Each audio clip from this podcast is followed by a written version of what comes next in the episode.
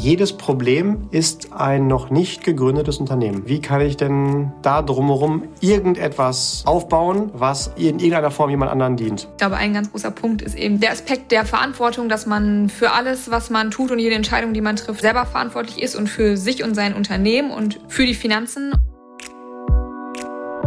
Hallo und herzlich willkommen bei Financial Health, dem Podcast für deine finanzielle Gesundheit. Freue dich auf spannende Inspirationen und leicht umsetzbare Financial Lifehacks für dein privates Finanzmanagement. Es erwarten dich wertvolle Impulse, wie du das Thema Geld und Finanzen zu einer begeisternden, stärkenden und ganz fantastischen Kraft in deinem Leben machst. Schön, dass du da bist. Vielen Dank für deine Zeit und danke für dein Interesse. Es freuen sich auf dich Julian Krüger und unsere großartige Amelie Lieder. Dankeschön, Julian.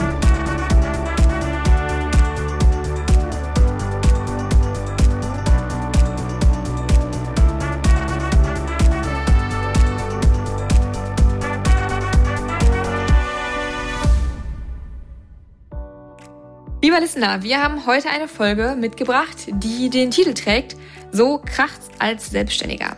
Das private Finanzmanagement für Selbstständige wollen wir heute besprechen. Und der Titel So kracht's als Selbstständiger kann ja sowohl im positiven Sinne als auch im negativen Sinne interpretiert werden. Und wir möchten heute ein paar Impulse geben, wie es im besten Falle nicht läuft und äh, wie es auch mal richtig positiv krachen kann im Portemonnaie. Julian, es gibt doch eine Unterscheidung zwischen selbstständig und einem Unternehmer. Was genau heißt denn jetzt das eine und was genau heißt das andere? Ich glaube, oder könnt mir vorstellen, dass viele die Unterscheidung gar nicht so auf dem Schirm haben. Ja, das wird ganz oft sogar als Synonym verwendet. Mhm. Wobei ein Unternehmer auch eine Art selbstständig ist, aber es da durchaus nochmal einen wirklich großen Unterschied gibt. Es gibt auch einen Test, äh, den Unternehmertest. Kennst du den, wie man den durchführt? Nee. Du nimmst eine Knarre, lädst die, hältst dann Knopf und drückst ab. Und wenn dann weiterhin Geld zu dir fließt, warst du Unternehmer. Und das ist genau der Unterschied zum Selbstständigen, dann kommt nämlich kein Geld mehr. Also der Selbstständige ist jemand, der ähm, schon sein eigenes Business hat, aber im Unternehmen mitarbeitet mhm. und selbst dafür sorgt, dass Geld reinkommt. Und der Unternehmer ist derjenige, der nicht im, sondern am Unternehmen arbeitet. Also seine Mitarbeiter hat und dafür sorgt, dass die eine bestmögliche Arbeitssituation haben und dementsprechend dann vom, von der Steigerung des Unternehmenswertes und von den Gewinnen des Unternehmens lebt. Okay, ein, äh, ein gutes, anschauliches Beispiel. Vielen Dank. Mhm, Oder betriebswirtschaftlich formuliert könnte man auch sagen, ein Unternehmen ist ein profitables, skalierbares Business oder System, welches halt auch ohne dich funktioniert. Und mhm. selbstständig heißt halt, das funktioniert nicht ohne dich. Das will ich jetzt gar nicht werten, besser oder schlechter, einfach nur, dass man äh, da einmal weiß, was das bedeutet. Aber in diesem Fall, wenn wir in dieser Folge von selbstständig sprechen, dann meinen wir einfach den Selbstständigen, würde ich sagen, genauso wie den Unternehmer. Okay, gut. Nur damit man einmal weiß, okay, die Begriffe sind doch nicht komplett synonym. Das ist wahrscheinlich wie Eigentum und Besitz. ist doch nicht genau das Gleiche.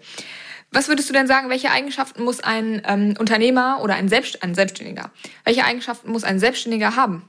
Ja, in dem Fall äh, direkt gehe ich wieder auf meinen Lieblingsausspruch. Äh, der muss gar nichts, aber er darf. Mhm. Schon verschiedene Eigenschaften. Ich weiß, dich nervt das, wenn ich das sage, aber ich finde das immer ganz wichtig, dass das so ein bisschen Druck rausnimmt. Ich glaube, wenn ich darüber nachdenke, unfassbar wichtig ist Beharrlichkeit. Also ein Business aufzubauen und auch zu betreuen und langfristig ähm, durchzuführen, ist nie ein Sprint, ist immer ein Marathon und du gewinnst immer da, wo andere aufhören würden.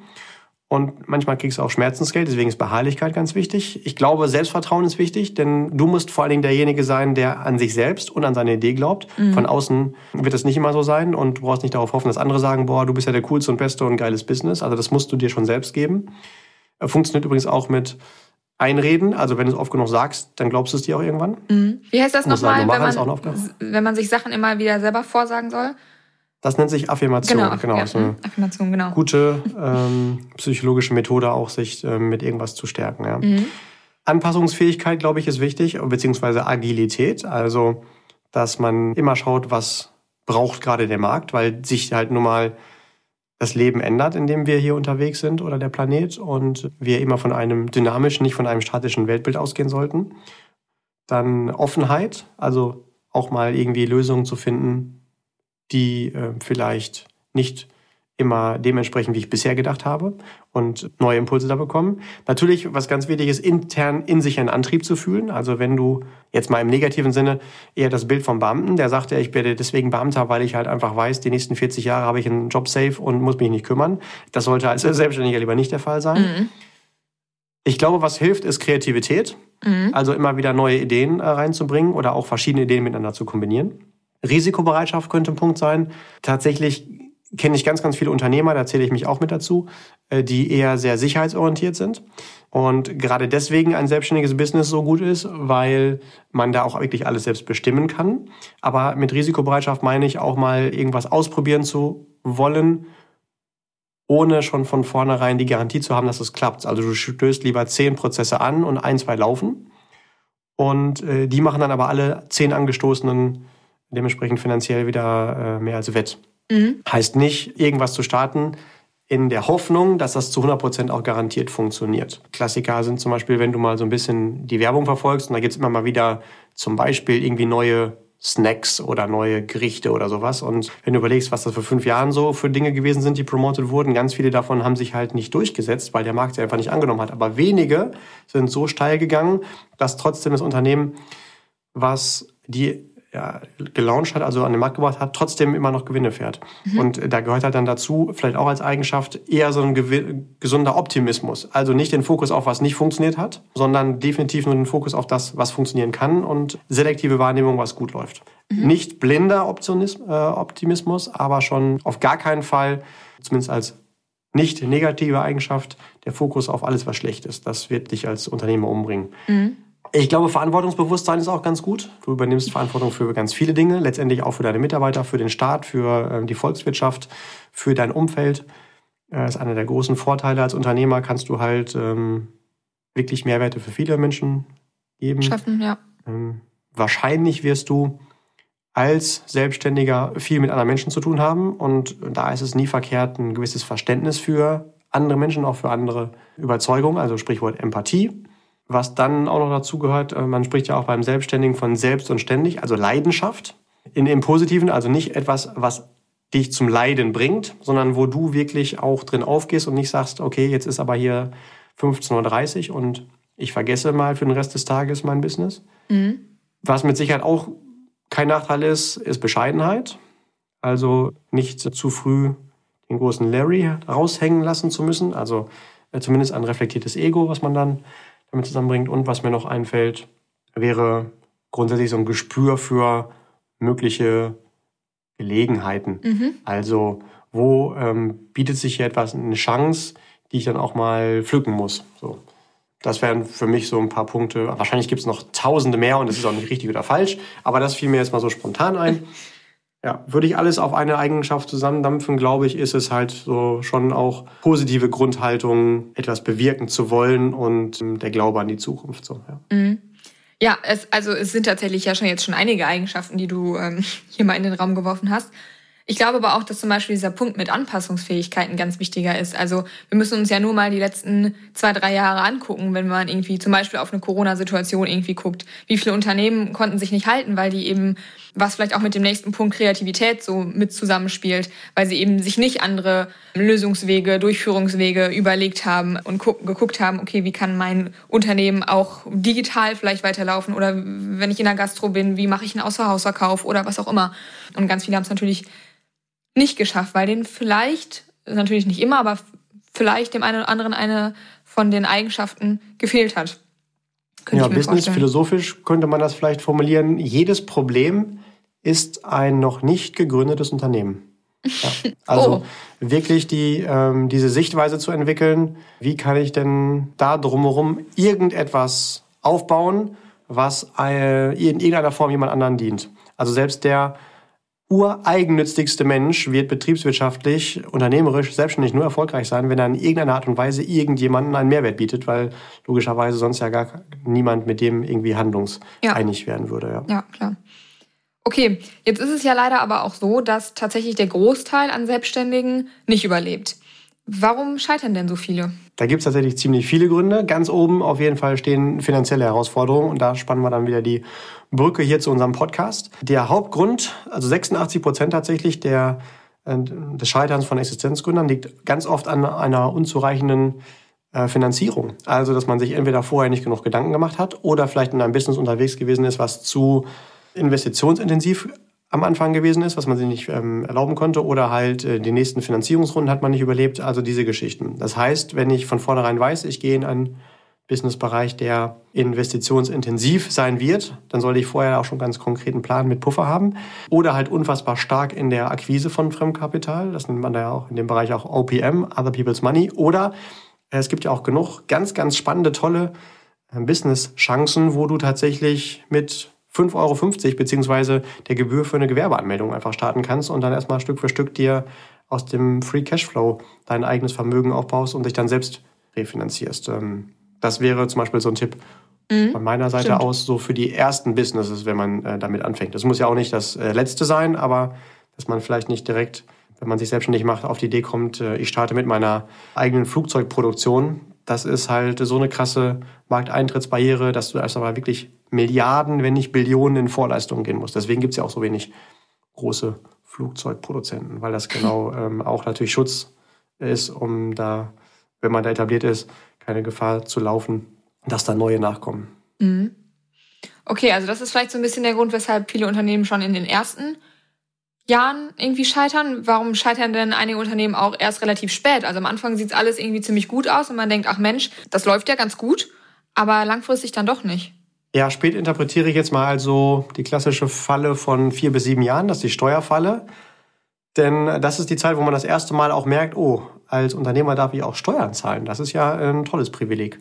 Liegt daran, dass ich sehr wahrscheinlich, wenn ich starte, in den ersten ein, zwei, drei Jahren moderat durchstarte, zumindest jetzt im Durchschnitt betrachtet, und dann natürlich auch kaum oder gar nicht steuerpflichtig bin. Und dann, wenn ich weitermache, das ist ja diese Beharrlichkeit, die wir eben hatten, logischerweise, weil ich weitermache und nicht aufgebe, auch erfolgreicher werde und dann aber auch die Gewinne steigen. Das heißt, man darf Gewinn und Netto nicht verwechseln. Man muss natürlich dann auch ähm, Steuern zahlen, gerade als klassischer Einzelselbstständiger. Da darfst du natürlich dann auch deine Einkommensteuer dann zahlen. Und wenn du dann, sagen wir mal, im vierten Jahr das erste Mal richtig Geld verdient hast, dann gibst du dann ja nicht sofort deine Steuererklärung ab, sondern machst das vielleicht ein, zwei Jahre später, sagen wir mal im sechsten Jahr. Und im sechsten Jahr gibst du die Steuererklärung ab für das vierte Jahr, wo dann auf einmal rauskommt, oh, da war der Gewinn ja schon ganz nett.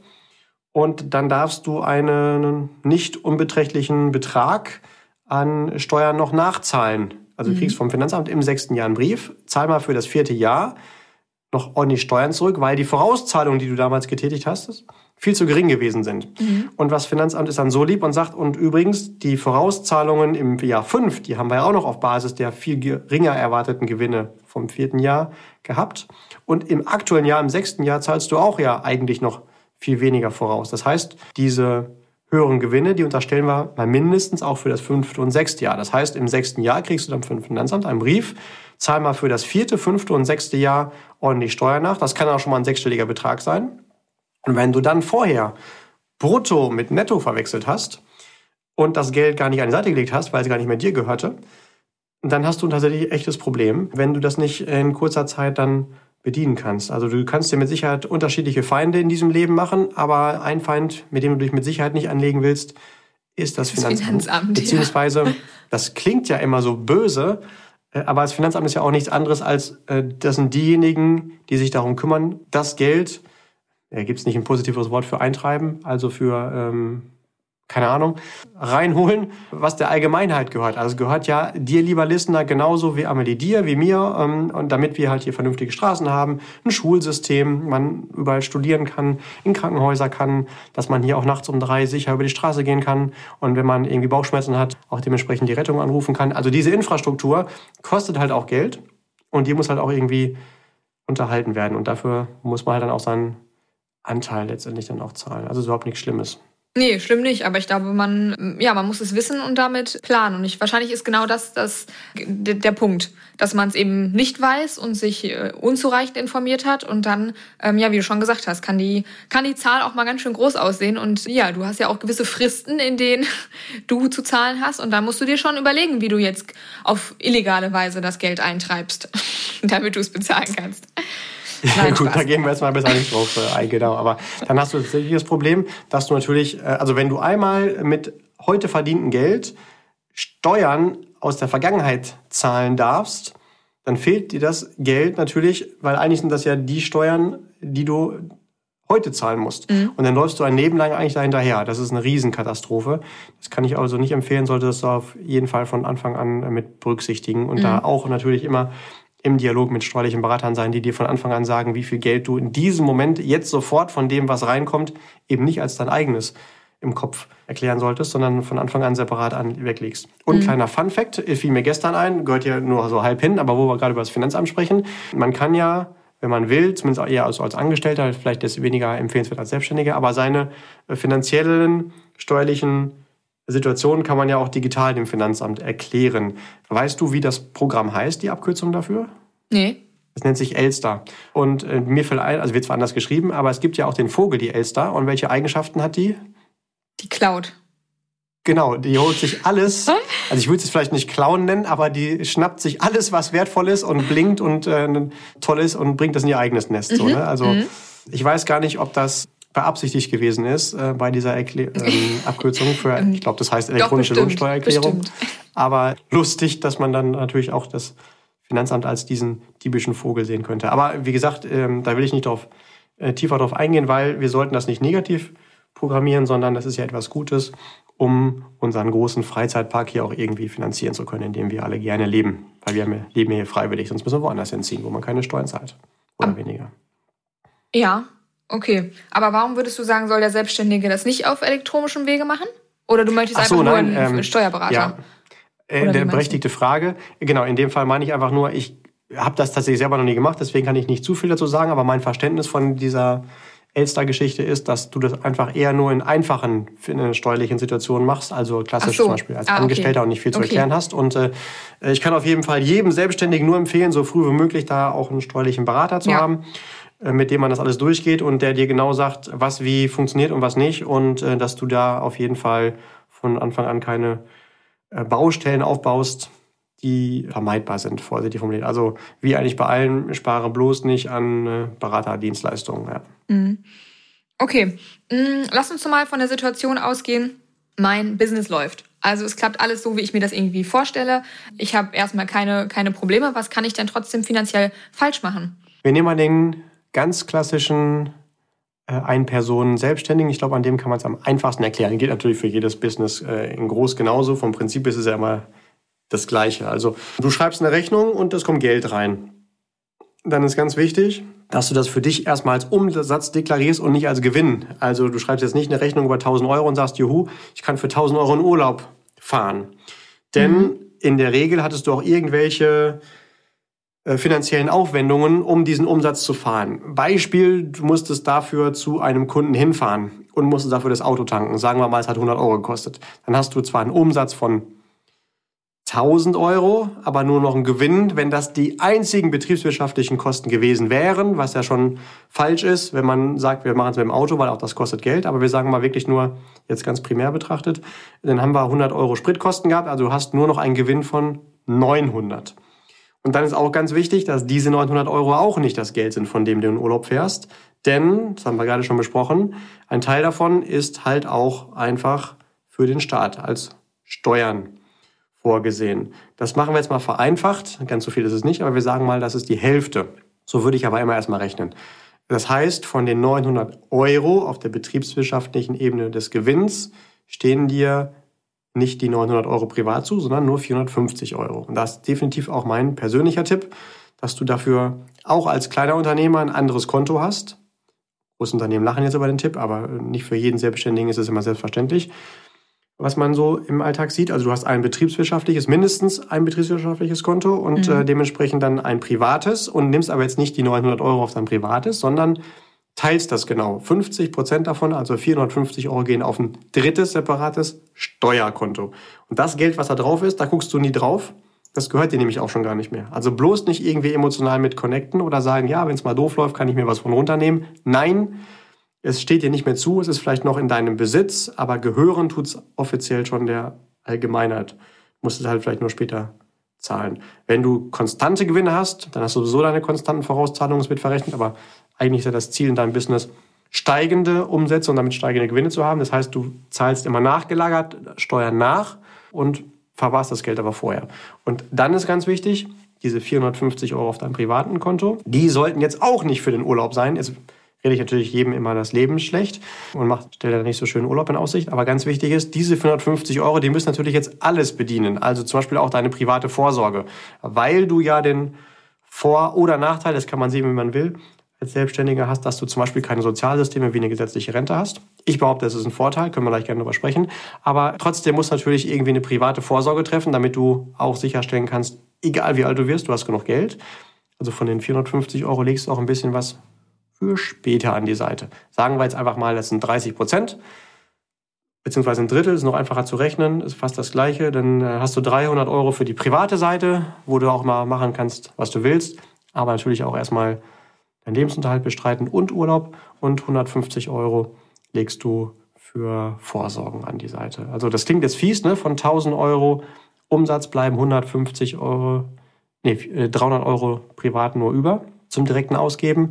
Aber wenn du anfängst, und das ist eine wirklich große Gefahr, bei diesen 1000 Euro in 1000 Euro für dich verfügbar zu denken, mhm. Äh, dann hast du eine Schraube losgetreten, da kommst du nie wieder von los. Mhm. Das ist ganz wichtig. Und äh, um das wenigstens ein bisschen einzudämmen, nutz verschiedene Konten und hab quasi wie unser ganz berühmtes, oft zitiertes Kontensystem hier auch nochmal auf der betrieblichen Seite. Wir haben ja schon mal eine Folge gemacht für Selbstständige, wie sich das da genau empfiehlt. Da auf jeden Fall nochmal reinhören. Mhm.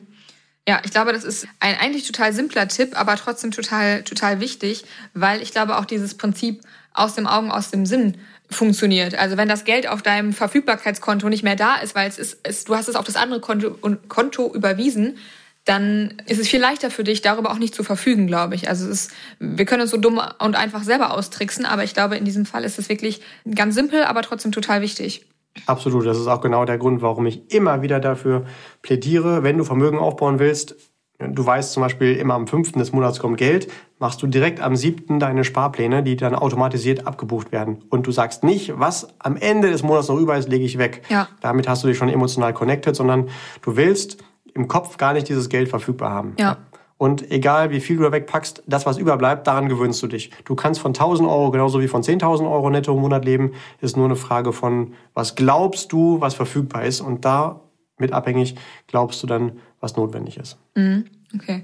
Ja, und solche anderen Sachen wie zum Beispiel, du hast ja gesagt, gesetzliche Rentenversicherung oder überhaupt die Sozialsysteme, da zahle ich als Selbstständiger ja nicht ein. Aber ich glaube auch solche Themen wie, was ist denn bei Krankheit? Wir haben nun mal keine sechs Wochen Lohnfortzahlung, weil wir keinen Arbeitgeber haben, sondern wir sind ab dem ersten Tag als Selbstständiger, in dem wir nicht mehr arbeiten, läuft auch unser Unternehmen nicht mehr, unsere Firma nicht in dem Sinne, weil wir nicht mehr da sind, dass man das auch auf dem Schirm hat. Das ist keinerlei Absicherung da in diesem Bereich gibt, sondern auch da ist man selber für sich verantwortlich.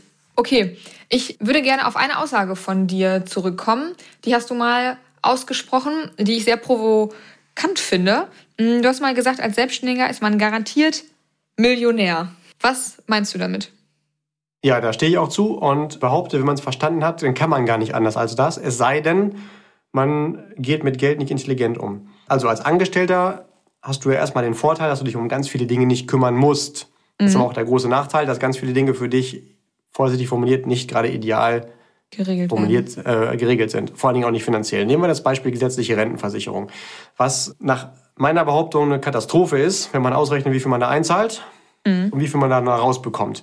Ja, aber auf der privaten Ebene, also als Selbstständiger, hast du natürlich erstmal auch ich will schon fast sagen, die Pflicht, das selbst zu regeln. Wenn du natürlich weißt, du hast auf äh, nichts Bock und du bist eher derjenige nach dem Prinzip äh, Scholle, immer flach unter der Tür durch, dann solltest du besser nicht selbstständig sein, weil du hast schon ein paar extra Baustellen, die aber natürlich, wenn du dich kümmerst, unfassbar viel besser dich darstellen. Nehmen wir das Beispiel als Extrempunkt, Amelie. Hast du eine Idee, was die maximale Rente sein könnte, die du aus der gesetzlichen Rentenversicherung bekommen kannst? Also wenn wirklich auf einen Euro genau das Maximum. Äh, auf einen Euro genau nicht, aber äh, ja, beruflich ja schon irgendwie so ein bisschen. Es, geht, es sind irgendwie um die 3000 Euro. Ja, genau, richtig. Das ist der aktuelle Status. Genau sind es 2.962 Euro. Kommt auf den Euro nicht drauf an, wir merken uns 3.000. Mhm. Übrigens, das ist brutto, nicht netto. Also wenn jemand richtig, richtig reinhaut und denkt, boah, ich habe heute gutes Geld verdient und mir geht's später auch im Rent, äh, Rentenalter gut, es sind maximal 3.000 Euro brutto. Also wirklich nicht viel. Oh, ja gut, das war jetzt eine Wertung, das muss jeder für sich selbst wissen. Sorry. Und das natürlich auch nur, wenn du wirklich, und jetzt muss man aufpassen, 45 Jahre lang immer die Beitragsbemessungsgrenze beziehungsweise mehr verdient hast. Das heißt, du hast 45 Jahre lang mindestens gerundet 85.000 Euro verdient.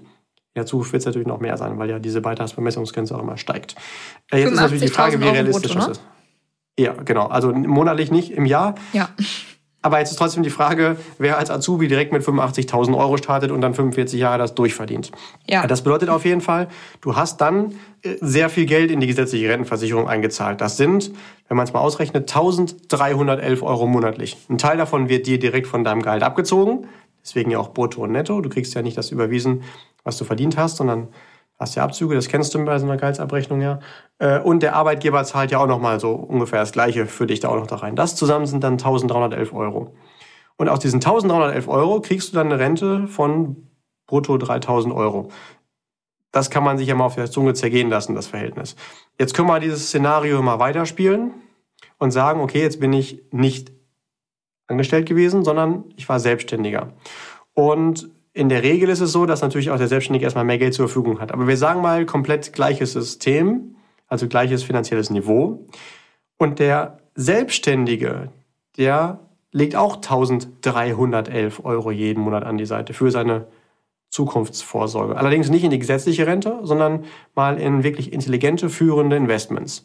Und unterstellt, die machen das, was sie im Schnitt die letzten Dekaden erzielt haben. 8% pro Jahr. Dann schätzt doch mal, was bei 1311 Euro Rate auch über 45 Jahre bei 8% als Guthaben rausgekommen wäre. Boah, ja, das ist jetzt, ähm, das ist eine, ist eine schwere Schätzung, weil da ja auch, auch ein Zinseszinseffekt und sowas alles wieder mitspielt. Und das ähm, ist ja immer irgendwie schwer zu schätzen, aber es werden, es wird die eine oder andere Million sein. Ja, richtig. Das heißt, du kannst äh, nett äh, vorsichtig formuliert. Wie viel ist es denn? Tatsächlich sind 6,3 Millionen. Ja, Wahnsinn, ja. Und deswegen behaupte ich, bist du als Selbstständiger, wenn du das nur auch ein bisschen richtig machst, garantiert spätestens Rentenbeginn dann Millionär, wenn du das ja schon alleine hier mit diesen 6,3 Millionen hinkriegst. Und da hast du ja immer noch keinen Cent extra weggelegt. Also da müsstest du ja noch eigentlich noch viel mehr weglegen, weil auch der Angestellte ja neben der gesetzlichen Pflichtrente ja auch noch was privat machen muss. Mhm. Und das entspricht dann schon mal locker, locker, locker, locker 30.000 Euro Monatsrente. Es ist also ungefähr das Zehnfache von dem, was dann die gesetzliche ermöglicht hat. Ja. Also man muss halt natürlich die Verantwortung dafür übernehmen. Man muss auch wissen, wo man das einzahlt. Ja. Ich behaupte auch, dass 95 Prozent natürlich der Lösung, wo man das Geld anlegen kann, äh, vorsichtig formuliert Drecksprodukte sind und keine Daseinsberechtigung haben. Aber genau dafür gibt es ja auch diesen Podcast, der natürlich ganz viele Tipps da im Umgang gibt. Äh, und ansonsten sollen Sie einfach bei dir oder mir melden und wir geben ein paar Tipps, wo man das Geld dann reinsteckt, damit das so passiert. Aber das ist natürlich eine unfassbare Chance, hier als zusammengefasst als Selbstständiger äh, finanziell nach ein paar Jahren, spätestens nach ein paar Jahrzehnten gut dazustehen. Und genau mhm. deswegen hatte ich eben auch diesen Punkt als Eigenschaft, als eine von den Eigenschaften Beharrlichkeit. Also diesen Unterschied im Vermögen hast du natürlich nicht nach zwei, drei Jahren, aber über ein paar Jahre, paar Jahrzehnte, würde ich schon fast sagen, garantiert, wenn du einfach ein bisschen clever mit deinem Geld umgehen kannst. Mhm.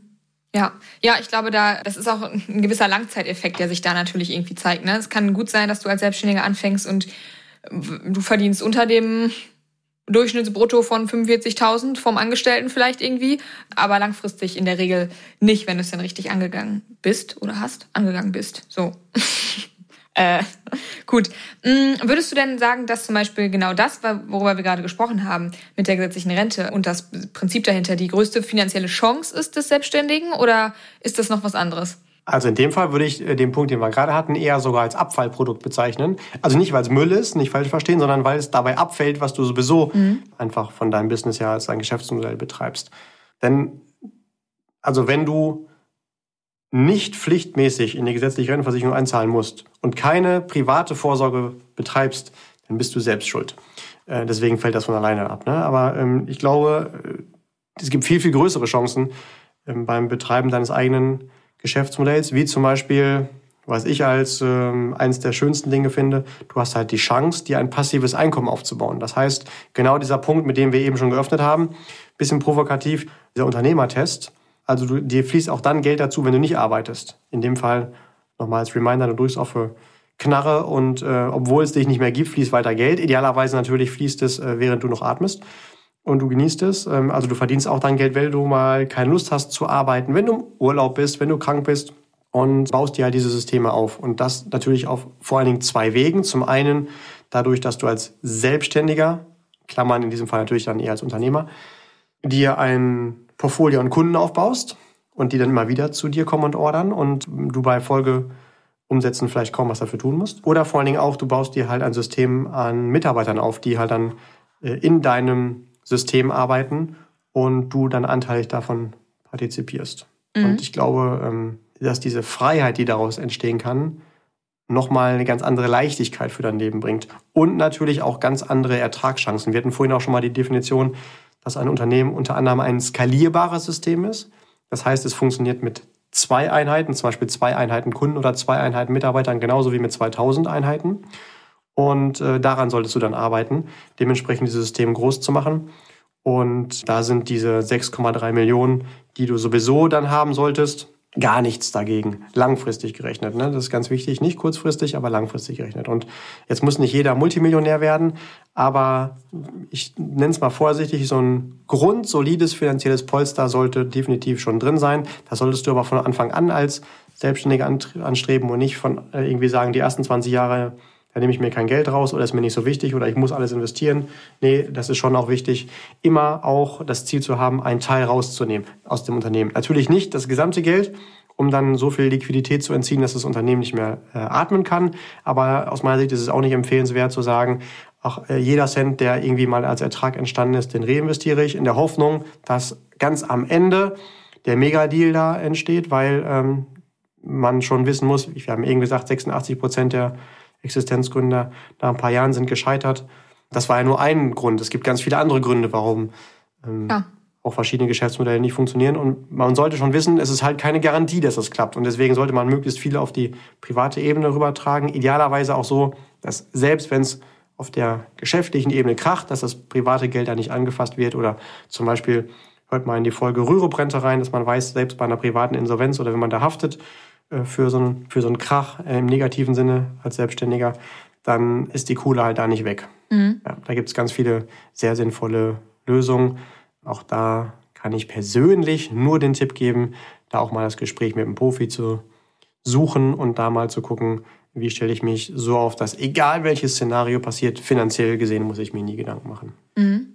Ja gut, okay. Also zusammengefasst kann man, glaube ich, sagen oder die Aussage treffen, es gibt bei der Selbstständigkeit ganz viele positive Aspekte und diese überwiegen sicherlich auch aus meiner und deiner Sicht. Aber es gibt eben auch ganz, ganz viele Herausforderungen, an die man einfach denken darf, wie Julian so gerne sagt. Und ich ich glaube, ein ganz großer Punkt ist eben der Aspekt der Verantwortung, dass man für alles, was man tut und jede Entscheidung, die man trifft, selber verantwortlich ist und für sich und sein Unternehmen und für die Finanzen. Und man hat eben keinen, der alles für einen Mensch, alles für einen regelt und auch keinen, der einem vorher sagt, oh Julian, pass mal auf, in zwei, drei Jahren oder nächstes Jahr kommt die und die größere Steuerzahlung und die Steuervorauszahlung und eine Gewerbesteuer vielleicht und, und, und. Das sind einfach alles Aspekte, an die man selber denken muss, auf die man sich selber vorbereiten muss. Genau.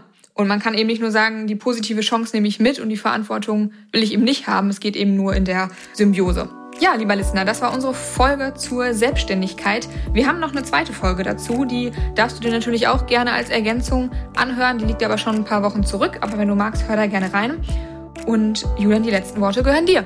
Dann schließe ich gerne wie fast immer mit meinem Lieblingswort an dieser Stelle. Lieber Listener, keep growing and stay healthy, also financially. Deine Amelie. Und dein Julian.